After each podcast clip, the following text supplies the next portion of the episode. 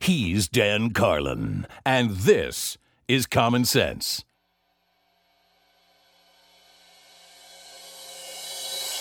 My apologies for not getting this emergency broadcast of Common Sense out more quickly. As fate would have it, I'm in the midst of a very you know time consuming and intensive part of the hardcore history creation process and it just it's difficult to both talk that many hours in the day right do that audio then do this audio and have your voice hold up and all that. I'm a little gravelly as it is so i apologize. And if there's any um you know brain damaged commentary today we're going to blame it on all that. It's nice to have an excuse isn't it? And I expect that in the not too distant future, all of this will be outdated. In fact, I took a few notes on my phone on a walk the other day, and as I look at them now, they all, I mean, many of them appear outdated, over overtaken by the pace of events. The events I'm speaking of is the uh, Russian invasion of Ukraine, which happened the other day, maybe four or five days ago now. And you know, the shock that that's created. And I thought, well, the first thing that we ought to lay out here is my own biases and history on all this so that everybody's on the same page. So you know my personal angle on all this. Um, first of all, I'm just generally an anti war person, not for any religious or ideological or philosophical beliefs per se, just because usually they fail to achieve the Karl von Clausewitz goal right? The policy or politics by other means, right? Your military is supposed to be a tool for achieving that. And so often, you know, the difference between means and ends is noticeable and costs a lot in blood and treasure. And if I look at any of the major U.S. military involved events of my lifetime, I don't see any one of them that meets that standard, right? Where it, it achieved the Karl von Clausewitz goal it, it depends, though, because horizons matter. So, for example, look at the United States and Britain's toppling of the democratically elected uh, government of, of Mohammed, Dr. Mohammed Mosaddegh in, in Iran in, in 1953, right? On a short term basis, they achieved the Karl von Clausewitz policy by other means. But in the long term basis, the blowback from that's still affecting us today. So maybe it depends on the horizon that you set your, you know, your measurements to. I tend to be a long term sort of guy. And most of the time, the military is a very blunt instrument to achieve the policy by other means. You'd, you'd be better off having a policy by other means other than the military means most of the time. And I think that this is even more true in the modern world than it used to be, because look at the blowback that Vladimir Putin is getting now for everything that's going on in Ukraine, right? You wouldn't have had to have dealt with this to anywhere near the same degree. I was going to say 100 years ago, but how about 25 years ago? 100 years ago, you would have had a few newspaper accounts and some active interest groups and what, but, but nothing like this, right? This is a whole different thing and adds even more fuel to the argument that this is an instrument that has a very hard time in the 21st century achieving your policies slash politics by other means if it involves horrible images and invasion there's a very big difference, as I think we all understand, between invading and defending from a moral standpoint. I do feel compelled at the outset here to acknowledge that there is a ton of attention here where there have been other spots in the world, trouble spots where civilians and people get caught up in the gears and history and have shells and bombs dropped on them that aren't getting this kind of attention. And that's not okay. So when we have war and cruelty and atrocities, these are the sorts of things that people like yours truly, with their rainbows and unicorns view of how they'd like to see the world organized, imagine that there would be some sort of muscular military police force around the world that could break up those kind of fights and save those kinds of people from being caught in the middle of arguments between governments. So let's acknowledge that people all around the world have been in this sort of situation for as long as I can remember, and maybe forever, certainly in the post Second World War world. The reason this is different, as I know many of you already understand, but we have a lot of young people listening, and some of this stuff is very new to them, and I have to remember that. Luckily, I have kids and I'm getting questions that I sit there and go, hmm, I never would have thought about that. Of course, you have that question. Maybe I can answer a few of those today. And if you think it's elementary stuff, well, maybe it's designed to be. Fill in a few of the foundational uh, blanks that people might have. After all, this is the sort of stuff a lot of us learn by living through, and we haven't lived through anything like this in a while. This is the sort of global event that has the potential to go sideways in a way that many of the other conflicts that we can compare this to in relatively recent memory didn't. The Iraq War, you know, Desert Storm, Desert Shield, uh, the taking of uh, the, the Gulf War, none of those things were going to go nuclear, right? Even things in the European part of the world where there might have been a little bit of friction between, say, uh, the two former superpowers from the Cold War, something like the aftermath of the breakup of, of Yugoslavia, even that never threatened to go nuclear. The last time we had any threat to go nuclear was probably the 1980s. The last time we had any serious threat of something going sideways was the Cuban Missile Crisis. And of course, the Cuban Missile Crisis has some similarities to this uh, one of which is it has to do with spheres of influence and having your adversaries close by. Nobody likes that. And the bigger the power, the less they like it. The problem that a person like yours truly has on this subject is very different from a problem that, say, uh, someone who's Danish, I'm just throwing that out there, might have on this. A, a Dane might say, that nobody should have spheres of influence and that any country should be able to join any alliance they want and you know you have no right to tell people what to do now as an american it's a harder thing for me to say without looking like a geopolitical hypocrite because the united states has stuff like the monroe doctrine which I may be wrong about this, but I believe is still in effect. I don't think anybody ever repealed it. They may have clarified a few things, but since the relatively early 1800s in the United States of America, our sphere of influence has been defined, um, you know, legislatively as being not just North America, but South America too, right? It's a two hemisphere sphere of influence, and no one else is allowed in here. And so when Cuba um, had a revolution, and the person who took over from the revolution, Fidel Castro, announced that he was a, a communist um, and began to bring in our adversaries in the Cold War, the Soviets, their advisors, their military people, and eventually their missiles, right off the coast of the United States. As you might imagine, we weren't happy about it. And we haven't been happy about Cuba ever since. And it almost turned into a nuclear war and the famous letter that the Soviet leader Nikita Khrushchev had sent to the American president John F. Kennedy at a certain point in the crisis where it looked like we were reaching a point of no return. He said we should not pull on the ends of the rope of war. You know, he said eventually you'll get a knot that's too hard to untie and you'll have to cut it. And we both know what that means, right? And they were able to pull back from the brink. But the whole thing happened because of an adversarial alliance member coming really close to U.S. territory. And it was going to be a face off moment, one that we considered, once they started putting dangerous weapons there, to be worth the Third World War over. Okay, so fast forward to now and this gets back to my personal um, viewpoints that you ought to be aware of. I have, have been talking for a very long time about how poor of an idea I have always thought that expanding uh, uh, NATO military cooperation closer and closer to Russia's borders is. Um, I was talking about it during the Clinton administration on the radio.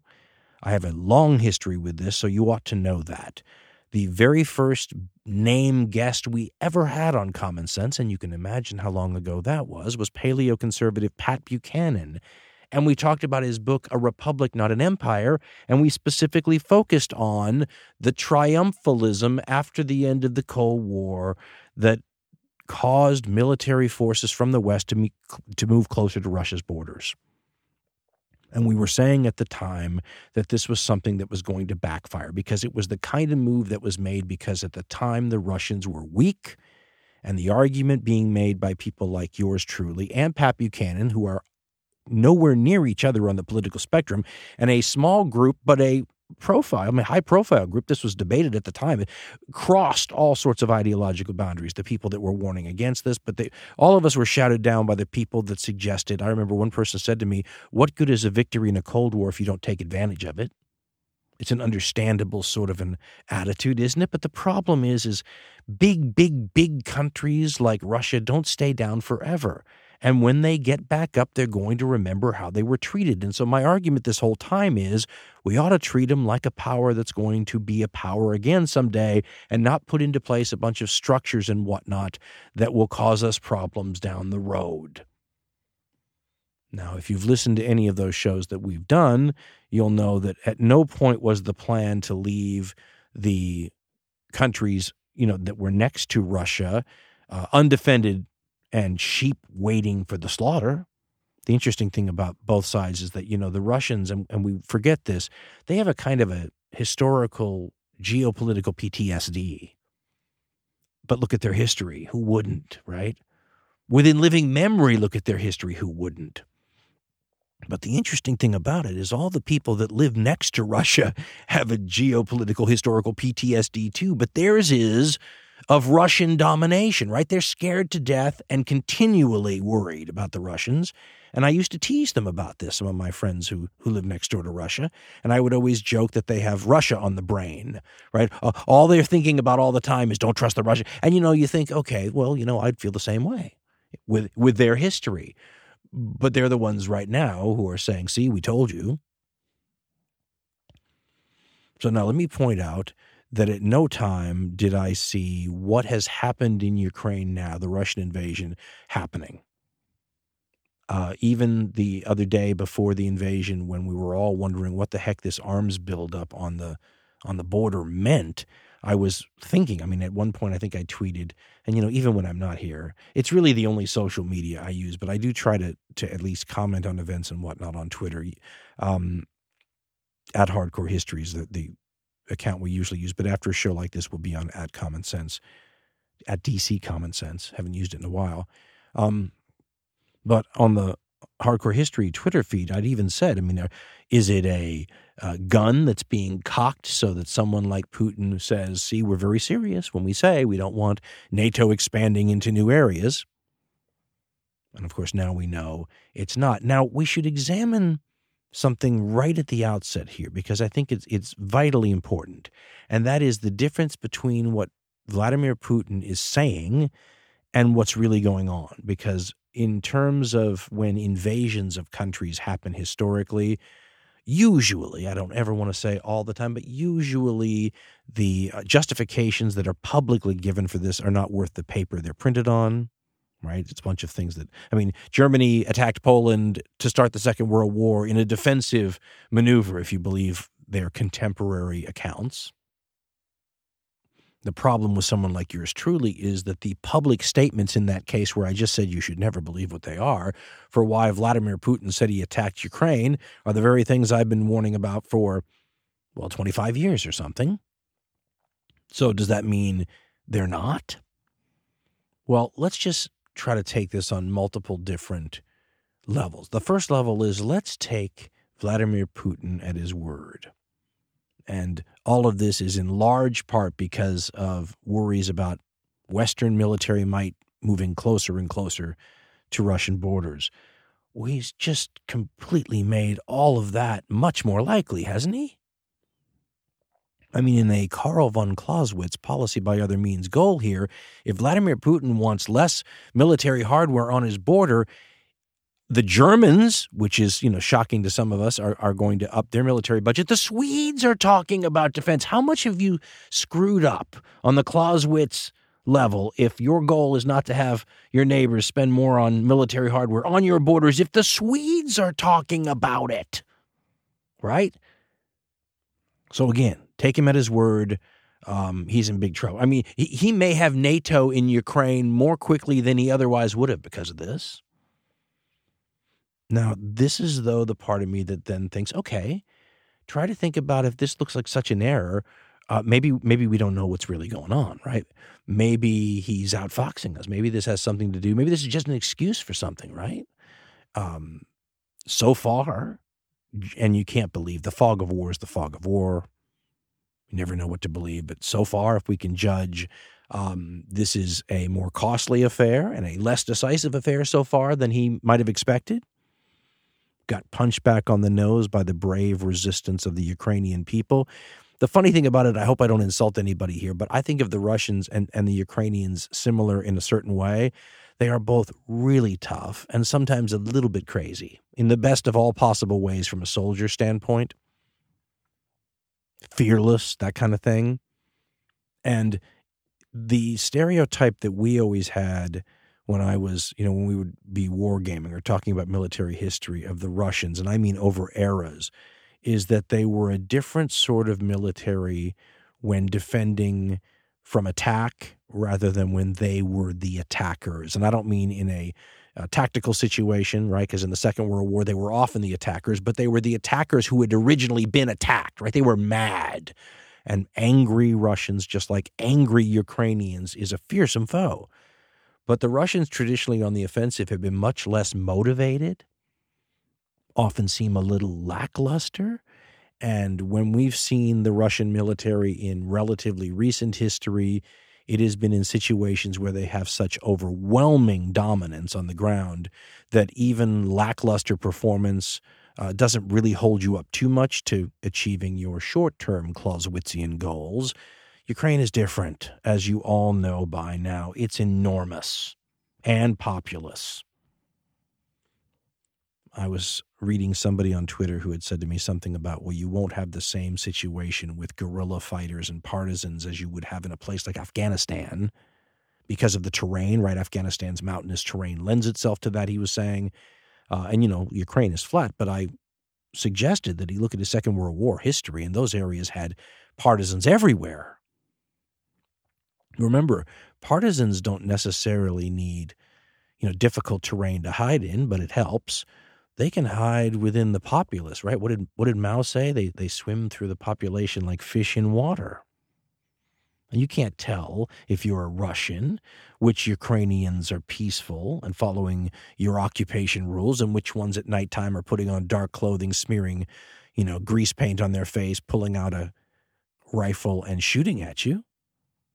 And that, you know, you end up with a dynamic here, and it's a pretty well established one. The dynamic is because you can't tell the difference and you don't know who to punish, and the bad guys, from the Russian viewpoint, hide with the innocent people, you start killing the innocent people. You get into the collective punishment thing where you say, listen, uh, if you don't stop these partisans and, and make them halt their behavior, we're going to kill, you know, some more of your other people. And it's happened in the Second World War all the time. But the dynamic, the rinse lather repeat dynamic in these situations is that the atrocities against innocent people push more of the locals into the arms of the partisans, right? You get so outraged, you join those guys.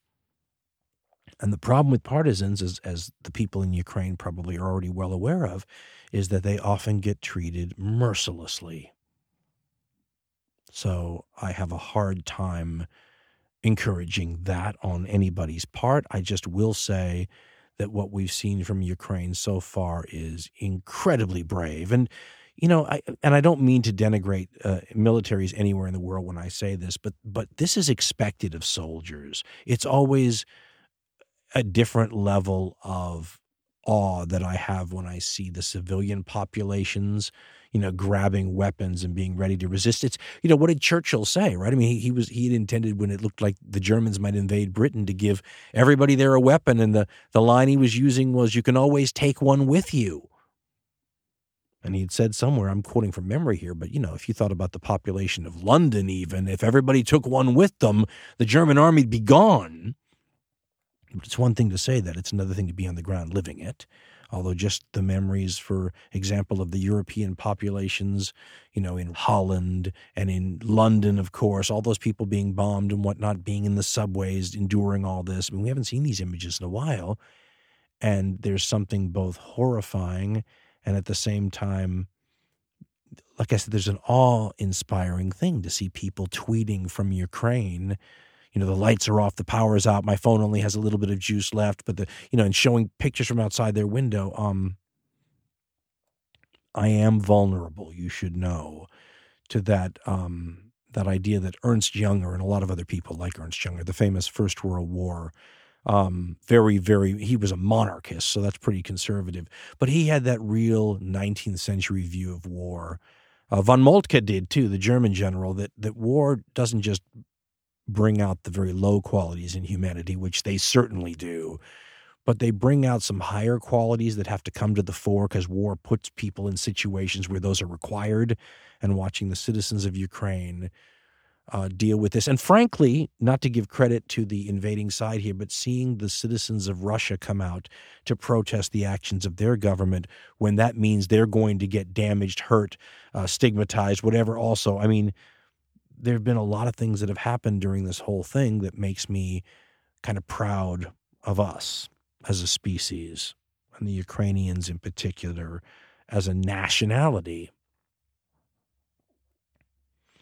What is Putin doing, though? I mean, to me, this is already a loss on any number of fronts. I mean, what, what Putin has done here, folks, is he has reestablished the Cold War overnight. Right? There's no more argument. He's also taken off a mask he can never put on again, right? You could always try to portray yourself as uh, you know, I have critics and they're just uh, crazy about me and they're just mad and they just hate my guts and uh, I, I, don't know what to do with those. They they have uh, uh, Vlad derangement syndrome. What are you going to do? VDS. But now there's no fooling around. Everybody knows what they're dealing with.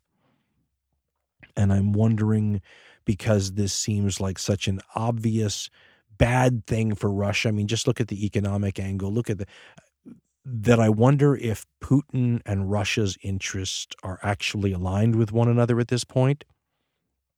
It's something we should recall, right? Because I always say I can't figure out how Russia's doing in a conflict like this because I don't know what their victory conditions are. I don't know what they, from a Clausewitzian sense, I don't know what they're after. But it's possible that what Russia might gain from this is nowhere near as valuable as what Putin might gain for this. There's all sorts of reasons, by the way, that an authoritarian does things like this. Uh, staying in power, for example, or getting his people to forget about something else that's going on, right? Take, take your eye off the economic situation or whatever it might be. Take your eye off the fact, you know, so many people don't even have indoor plumbing, whatever it might be. Take your eye off the fact that I'm uh, uh, poisoning my opponents politically, not allowing any change, uh, attacking protesters, et cetera, et cetera. I've talked to people who suggest that over the last you know two decades really Putin has slowly but surely gotten rid of anyone who would push back against him whether from a military civilian or maybe even as part of the oligarchy. So there are less people to tell him not to do something or that this is a bad idea or you may have misjudged this situation. Absolute power corrupts absolutely is the old line right? And Putin is part of a system of government that is organized like a pyramid, right? It's a hierarchy where there's a single person at the top. The apex is Vlad Putin. What that means, though, is it creates a situation where you can't talk about governments and oversight. The individual psychology of one human being is inordinately important in situations like this. And when they have wiped out anyone who can push back against them, you get the kinds of situations where people can lose their minds and still be calling the shots. This is what becomes scary, right? I mean, you look at Hitler at the end and he is terribly sick. He's being shot up with all kinds of drugs. I mean, he's a he's a dangerously sick and messed up individual and yet he still is calling all the shots, total authority. Think of how dangerous that is. I mean, at the very end, when he he basically says, "Let's destroy Germany and take everything down with us," at the very end, and I mean this is hours before he shoots himself. Then they will countermand his orders secretly, and if they get find out, they're going to be killed. So, I mean, even at the very end, that system with Hitler at the very top of the pyramid didn't allow for any pushback, even if that person is no longer sane. Is Putin sane? Is he healthy? He's 69 years old. You could certainly be in great physical shape at 69, but if you said somebody wasn't, it wouldn't surprise anyone. What sort of layers of oversight and protection does the Russian system have? If he is, I mean, this the, the same thing was wondered about, by the way, with Joseph Stalin at the end too. I mean, is he is he actually operating with all his faculties? And in a system like that, what would you do about it if he wasn't? One thing Putin certainly knows, and I think we all should remember, is that the thing that would change this situation the most quickly and the most radically would be for Putin to leave the scene. There's a lot of ways this could happen, even when he's consolidated his authority and power to such a degree. Uh, artificial ways and, you know, non artificial ways. Beware the Ides of March, right? Anything can happen, especially when you know, people already are out to get you if you're the head of a major country anywhere in the world, right? You're getting death threats just as part of the job. But when you do something like what Vladimir Putin has done here in Ukraine, you make a lot more enemies and you turn up the amplification level. And when the sanctions start affecting people who are also powerful, some of whom actually have their own private armies, well, you never know. Wild cards are everywhere, and one of them is very Caesarian. So you never know. This is going to be obviously a boon for defense contractors all over the world. We're going to see defense spending now. Uh, in, the way we had it in the Cold War, which is where instead of making trade offs, like, do we really need this new system? People don't even ask. You're going to see countries become militarized that had the luxury of not becoming militarized, which I'm sure a lot of Americans will be. Thank goodness, finally they're going to carry their weight. Um, I do think that's a good thing, and I, as, as, I thought I had said earlier, that I um, never had wanted to leave in any of my discussions about not encroaching on Russia's borders militarily. I never wanted to leave the post Warsaw Pact countries out in the cold, but I thought they could. And I've had this conversation with friends of mine um, who who who border Russia actually that you can't trust us the way you can trust somebody who's in the same situation you are. It's only natural. And I was talking about Article 5, which is the NATO article that says every NATO country has to treat an attack on one, eh, one as an attack on all.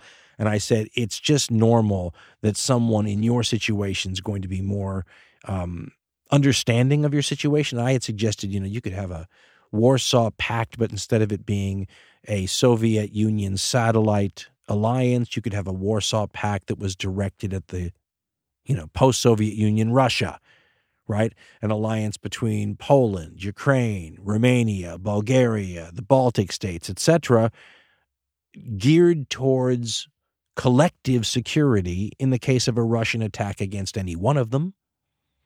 And while it's not NATO, I imagine it would deter the, the, Russians from deciding an easy conquest of something like Latvia seemed possible if it meant going to war with all those other countries at the same time, too. And of course, something like that would have the uh, danger of, of sucking in NATO eventually as well. So let's talk about that danger, which is the danger that you didn't have in some of these other wars in the last 30 or 40 years, the danger of it going sideways. One of the things we had talked about in the First World War um, and the way that that war got underway, the dynamic involved early on, the impetus. Same thing with the Cuban Missile Crisis is that if at the start of all these things you feel like you have rational actors moving the geopolitical chess pieces around logically. But the farther into the game you get, the more you start setting up forces that are on the other side of the dynamic that are pulling. And I think we use this exact, exact analogy. You go from you know pushing events and dictating events to having as a world leader your options start to become narrower and narrower just at the time that the uh, intensity of everything is increasing exponentially and eventually those two lines cross and we can go from having people in situations where they would never want to use something like nuclear weapons to people who feel like they have no choice. And you see this after lots of wars where you look at it at the, at the end and you go, well, nobody benefited from this. This is horrible. How did it ever come to this? Whoever wanted this? And when you look at how it develops a lot of the times, you'll see that nobody wanted it. But at a certain point, you went from having a choice in the matter to not. You went from pushing events to having events pull you. And that's a danger in any sort of conflict dynamic. But when nuclear weapons are involved, it's a different kind of danger.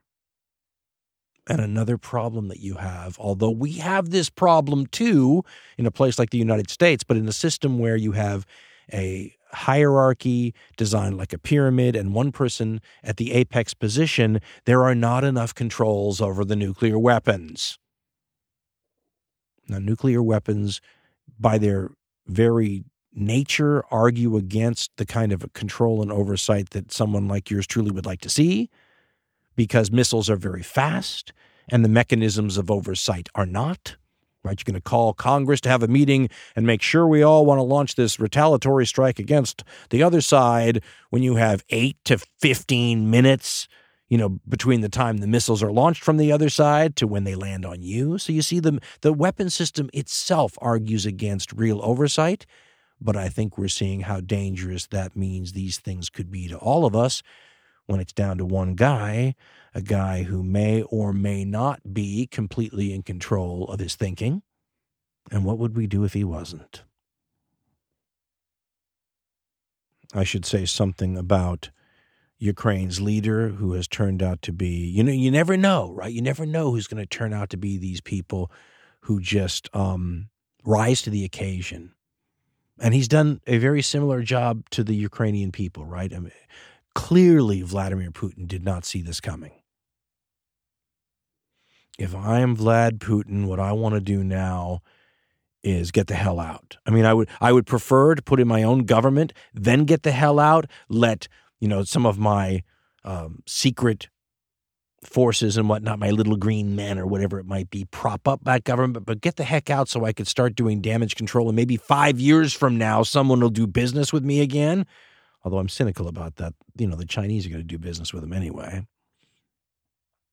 But as the Russians get bogged down here, you're going to see the intensity level ratcheting up. And that's when you worry about things like escalation. The very fact that Putin put his nuclear forces on alert is a kind of brinksmanship, right? Uh, you could also imagine uh, the ratcheting up of the stakes here if he decided to use a nuclear weapon in a relatively non-populated area against some piece of infrastructure, right? Some some power plant in the middle of nowhere, and you use a small nuclear weapon on it as a way of saying that that line in the sand you think that we'll never cross, right? We used them twice in 1945 and then never again. Well, that's over with, right? That precedent has been demolished, and now you better think again, right? We've used nuclear weapons that just shows we we could. I mean, that kind of brinksmanship. Somebody wrote that I was reading the other day. You know that Vlad Putin has gone from playing chess to playing poker. Do you feel lucky, punk? I hear the typical uh, American partisan howlings about uh, the conduct of the president in this whole thing. Uh, and, you know, that's because we all get wrapped up in it. The poison of our political system right now is both disheartening and exhausting. And, and it's difficult for me to even deal with people who maintain this level of fanaticism and that hate their countrymen. The way I basically look at it here is what Joe Biden did, what President Biden did, and I wasn't sure of the strategy because I've never seen anything like it. The closest thing was during the Cuban Missile Crisis, with Biden releasing intelligence information, including photographs and other things, to show what the Russians were doing during the buildup before they went into Ukraine. At the time, you're looking at it going, okay, this is unusual because the intelligence community never likes to do anything that would divulge means and methods to the other side. So if you determine that this is important enough so you're willing to do that, you're going, okay, this is an important enough thing for them and they did some of this during the Cuban Missile Crisis too. Remember the photographs at the United Nations when they're pointing out the missile silos from the satellite. That was that was a similar sort of thing, but not to the same degree. Now, as I was wondering at the time, if the Russians don't invade Ukraine, and all of us, I mean, I I, I didn't find very many people who weren't living right next to Russia because those people always think they're invading, who thought they were invading. So you're going, okay, if President Biden's wrong about this, he's going to look. Well, some people thought he might just claim, see, they didn't invade. It's because of the way, you know, we handled this.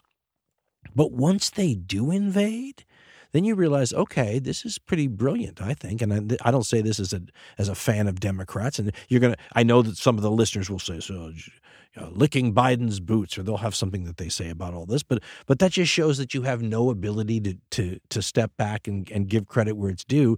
It was a pretty interesting decision to say, we're going to tell you what our intelligence says Russia's next move is going to be before they make it, so that everybody's watching when they do and has already had the context and framework crafted the way we would like to have it crafted. So when he does what we tell you in advance he's going to do, you will react the way that we've set it up for you to react, hopefully. Okay, uh, what would you have preferred? Right? I mean, if you're acting, if you want somebody to play the the poker game well, um, that seems like a pretty interesting way to play it to me. again, we're in the middle of this thing, so it'll be a five or a ten year from now sort of look back that will determine um, the wisdom or lack thereof of a move like that. But as I look at it now, I'm going, that's pretty inventive. And I think those of you who think that this is all the president of the United States, whether they're Republican or Democrat or whatever, deciding all this by themselves, do not have a clue how this whole thing really runs. I mean, this isn't Vlad Putin's situation, and there are a bunch of powerful, august, well read, historically literate, and combat experienced people who can weigh in on this. And then it is the president's job to make the decision, you know, which interpretation he likes or how he can blend the various pieces of advice together to craft something. So you really sell the the both civilian and military advisory structure here short when you assume, you know, Joe Biden's going to go into a room by himself, come up with this policy, come out and enact it. It doesn't work that way. Not in this system still have too much control of nuclear weapons in one hands but this isn't working that way. And and to block vladimir putin's moves now that he's made those moves looks pretty freaking smart. I don't like any of this in terms of how it worked out because i don't want a more militarized europe. I don't want another cold war. I don't want the massive defense spending. I don't want everything this is going to entail but i'm not the one who invaded ukraine.